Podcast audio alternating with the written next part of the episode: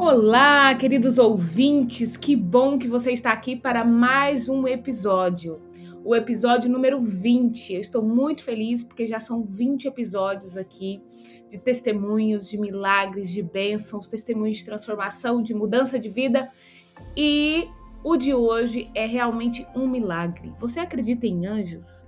Você acredita que Deus pode mandar anjos?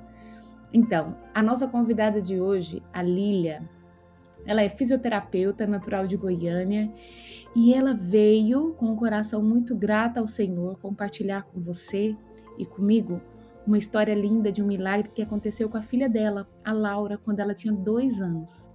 Realmente é, é algo maravilhoso que enche o nosso coração de esperança a continuar confiando nesse Deus todo-poderoso e maravilhoso que opera milagres na nossa vida que está conosco a todo tempo. E eu tenho certeza que você vai gostar muito de ouvir o episódio de hoje. E antes disso, você pode compartilhar esse link com seus amigos, o link aqui do podcast, para que eles também possam ser abençoados e agraciados com essa história linda. E se você tem curiosidade para conhecer a nossa convidada, nós também temos um canal no YouTube, YouTube, Milagre Não Se Vê, Vive e Conta, e lá você vai poder ver a nossa convidada, tá bom? Então fique aqui e ouça essa história.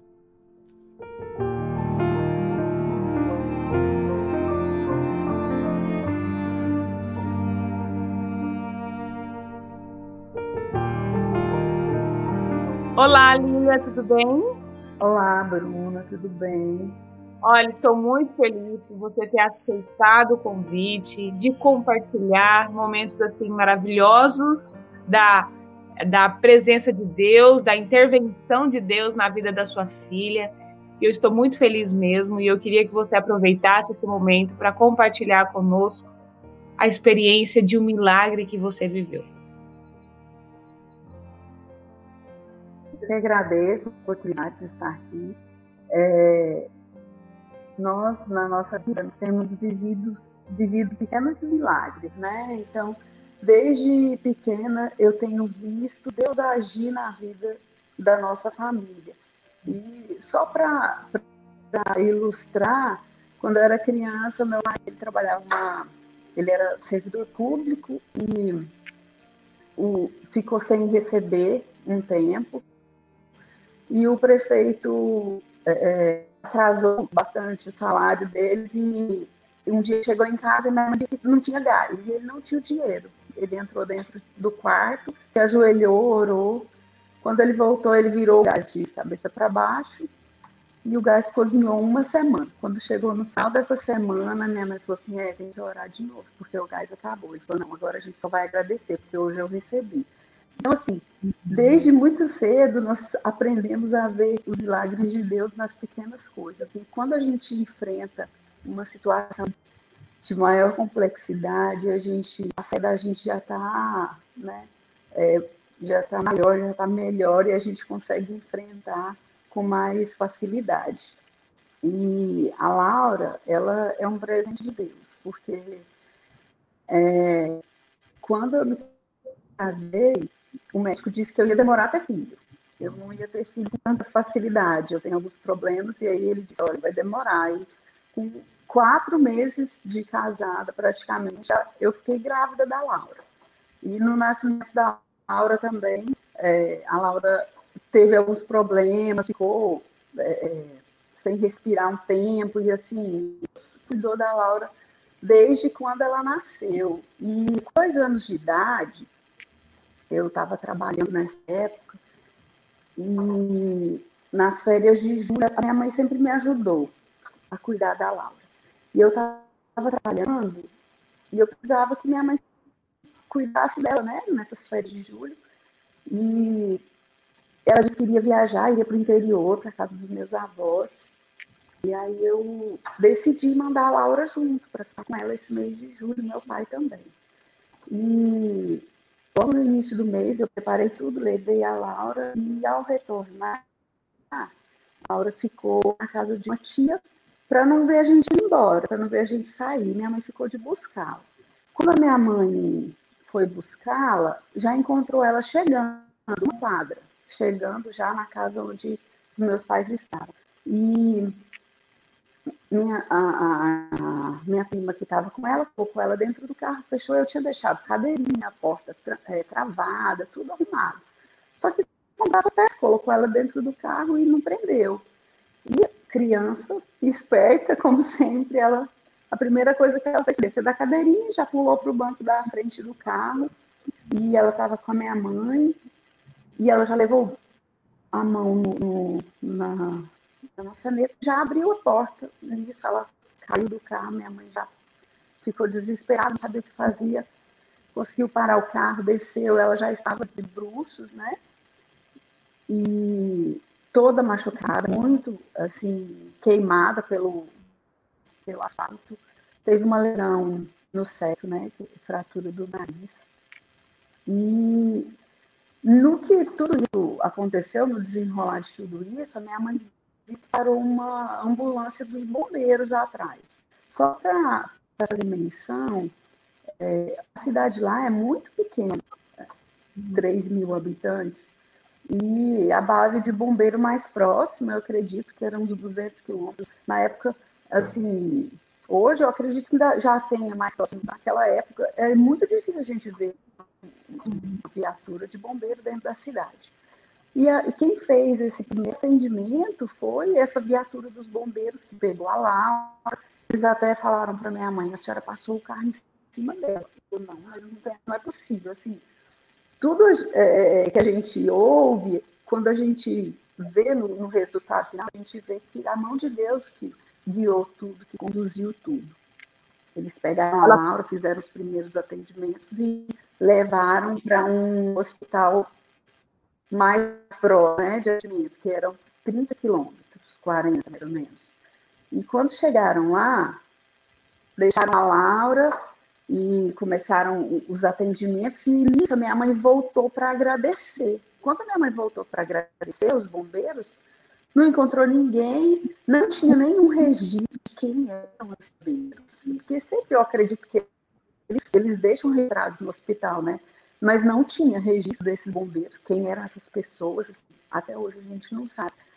E a Laura, ela era bem pequenininha, dois aninhos, ela fala, mãe, até hoje, ela, hoje ela tem 11 anos, ela fala, mãe, era o meu anjo que estava comigo.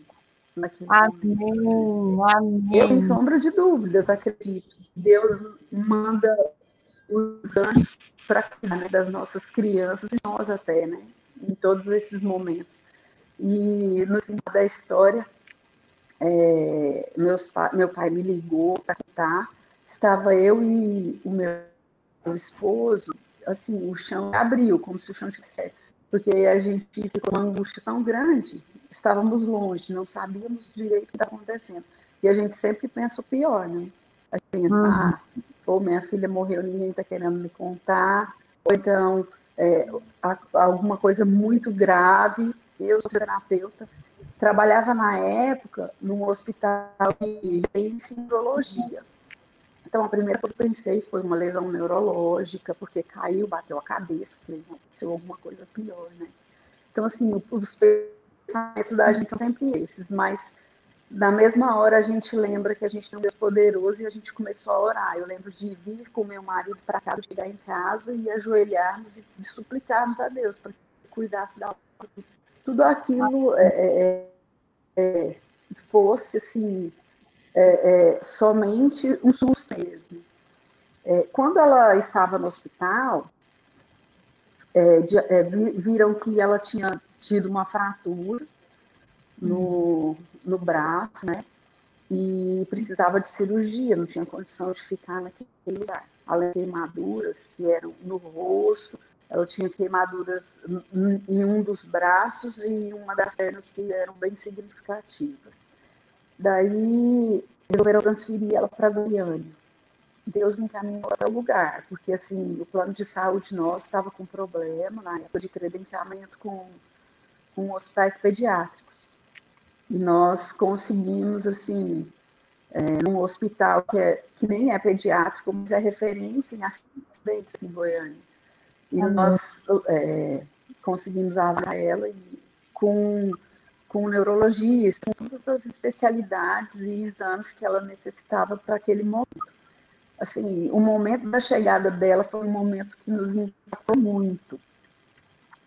Que quando ela chegou, eu lembro que era no meio da madrugada, é, eu, eu não conseguia olhar e ver ela daquele jeito, naquele estado, né? Muito machucada, muito queimada. Ela ralou muito no asfalto, assim. Então, assim, aquela, aquela imagem impactou bastante. Que eu até não consegui ficar perto no primeiro momento. Mas todos os cuidados foram tomados e, assim, a angústia era muito grande. Até realizar todos os exames, a angústia nossa era muito grande, porque a gente não sabia o que, que tinha acontecido, né? Podia ter uma hemorragia, alguma coisa assim. Mas graças a Deus, assim, Deus ele operou um milagre na vida da Laura, eu acredito, porque foram feitos os exames, nenhum, nenhum problema neurológico, nenhuma lesão neurológica, é, somente as lesões é, físicas externas, as queimaduras, e foi feita uma cirurgia, né, para colocada de pino no braço dela, bem pequenininha, assim, mas correu tudo bem, Deus dirigiu tudo, Deus esteve ao lado dela em todos esses momentos. Amém. E eu gostaria de, de ler para vocês um trecho, eu até guardo essa meditação, é a meditação de 2011, do pastor José Maria Barbosa. Tem essa meditação guardada e eu gostaria, se você me permitisse, ler o que Deus deixou para a gente naquele dia. Era uma segunda-feira. O, o, acidente ocorreu no domingo à noite. E na segunda de manhã a gente se deparou com essa mensagem que Deus tinha preparado para nós. É, o título é A Vontade de Deus. É, e diz assim: A vontade de Deus irá levá-lo aonde a graça de Deus não possa guardá-lo aonde os braços de Deus não possam sustentá-lo, aonde as riquezas de Deus não possam suprir suas necessidades, aonde o poder de Deus não possa capacitá-lo. A vontade de Deus nunca irá levá-lo aonde o Espírito, o Espírito de Deus não possa operar por seu intermédio. Amém. Onde a sabedoria de Deus não possa ensiná-lo. Aonde o exército de Deus não possa protegê-lo. Aonde as mãos de Deus não possam mudá-lo. A vontade Ai. de Deus nunca irá levá-lo aonde o amor de Deus não possa envolvê-lo, aonde as misericórdias de Deus não possam animá-lo, aonde a paz de Deus não possa acalmar seus temores, aonde a autoridade de Deus não possa dominar. A vontade de Deus nunca irá levá-lo aonde o consolo de Deus não possa secar suas lágrimas, aonde a palavra de Deus não possa alimentá-lo, onde os milagres de Deus não possam ser operados em você, aonde a onipresença de Deus não possa encontrá-lo. E a gente tem certeza, né, que Deus ele tem dirigido e tem guiado a nossa vida em todos os detalhes. E hoje eu digo para Laura, Deus ele tem um plano na vida dela. Nós não conhecemos qual, e ele vai mostrar, eu tenho certeza disso, mas é, só pelo, pelos milagres que ele já fez na vida dela, nós louvamos a Deus e agradecemos todos os dias por ter conosco ainda hoje. Amém. Lília, é, você e... começou. Você começou a enxergar Deus de forma diferente depois desse milagre, né?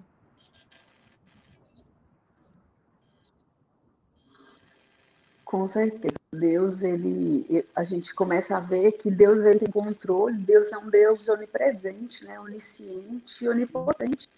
E ele tem controle de tudo. Tem, é, em Lucas 12, diz que até o cabelo da nossa cabeça é contado.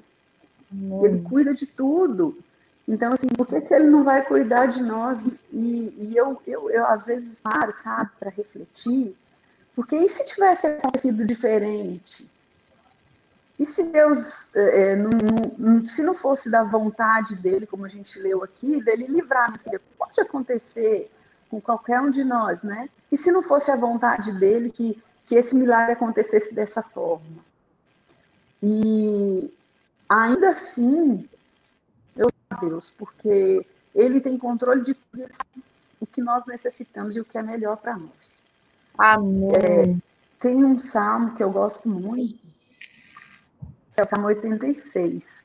Uhum. É um uhum. salmo que eu ultimamente tenho acompanhado. Porque depois disso também, quem sabe em outra oportunidade a gente pode até contar é, que a gente teve um livramento com meu pai também. Meu pai foi, é, ele sofreu uma, umas queimaduras, ele perdeu a consciência num incêndio, inalou muita fumaça e Deus o livrou também. Então, assim, nós temos visto Deus guiando a nossa vida. E não é só essas coisas grandes, é nos detalhes. A gente só louva a Deus por isso. E o Salmo 36, no verso 10, ele diz assim: Pois tu és grande e operas maravilhas, e só tu és Deus. Então, de, é, Deus ele quer ser Deus na nossa vida. E muitas vezes a gente quer ter o controle de tudo, a gente quer dirigir tudo pela nossa própria inteligência, pela nossa própria sabedoria, que é falha, né? E não deixamos Deus cuidar. E o meu desejo a cada dia é me colocar e colocar minha vida, minha família, sob os cuidados de Deus e sob a direção de Deus, para que Ele a vontade dele na nossa vida, em todos os momentos. Amém. Amém. Filha, muito obrigada, obrigada mesmo por aquecer o meu coração com essa história desse testemunho lindo. E é tão bom a gente relembrar o que Deus fez e faz na nossa vida, porque isso fortalece a nossa fé. Então, obrigada mesmo, que Deus abençoe você. Eu não tenho dúvida que Deus tem um plano na vida da Laura, um plano na vida da sua família.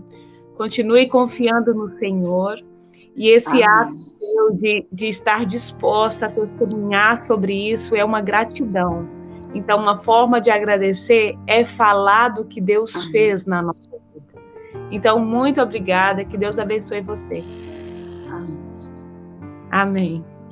Amém. Eu queria só deixar para aqueles que nos assistem um texto que, que me acompanha também, que é de Ellen White, que diz: Nada temos a temer quanto ao futuro a menos que nos esqueçamos a maneira que o Senhor nos conduziu no passado.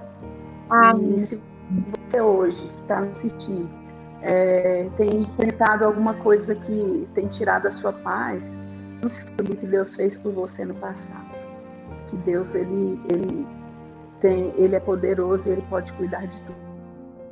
Amém. Amém, Lília. Obrigada, viu? Por nada. Deus abençoe você, viu, nesse trabalho, nesse ministério. Te dê Amém. força e ânimo e te dê a certeza de que você tem impactado vidas através disso. Amém. Amém.